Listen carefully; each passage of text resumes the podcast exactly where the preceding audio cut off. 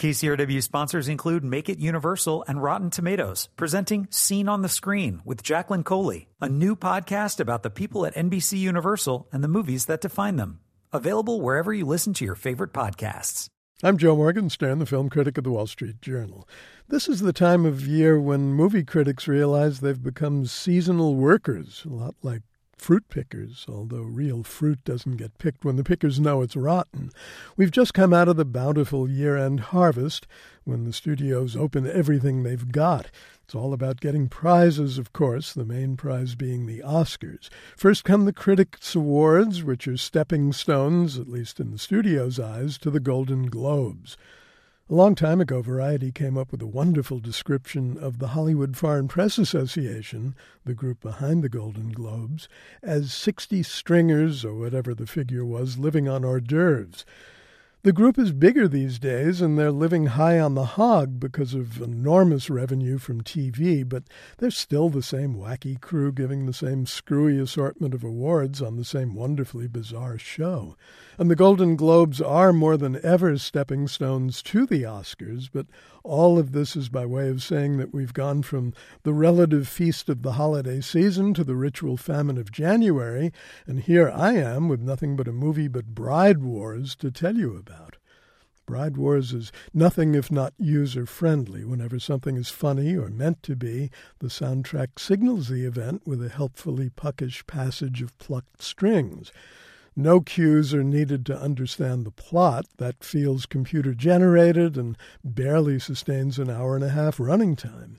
Kate Hudson's Liv and Anne Hathaway's Emma have been best friends since childhood, but they fall into a fierce rivalry after a clerical error schedules their dream weddings at the Plaza Hotel on the same day in June. If this seems like a minor glitch in the grand scheme of things, rest assured that the grand scheme of things doesn't enter into the picture. Nor does the fact that the plaza has more than one ballroom. Dueling weddings is the concept, and the concept is worked out doggedly, though the movie does have its moments. Most memorably, the climax of Liv's bachelorette party when Emma throws herself into a drunken dance off with a frightening intensity that evokes Anne Hathaway's performance in Rachel getting married. The movie isn't meant to be frightening, of course. It's meant to be a cheerful chick flick whose release date coincides almost to the day with last January's cheerful chick flick, 27 Dresses.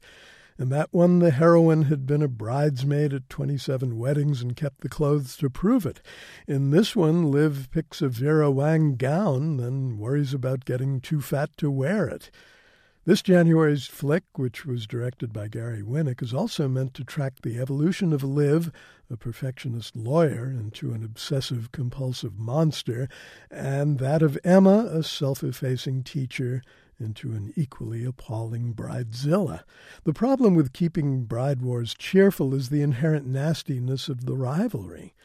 That comes to involve outlandish sabotage in such locales as beauty parlors and a tanning salon. A wedding marks the first day of the rest of your life, says a dictatorial wedding planner played by Candice Bergen. You have been dead until now. That's not quite right, though. Her two crazed clients have been relatively well adjusted until now. It's wedding fever that nearly kills them.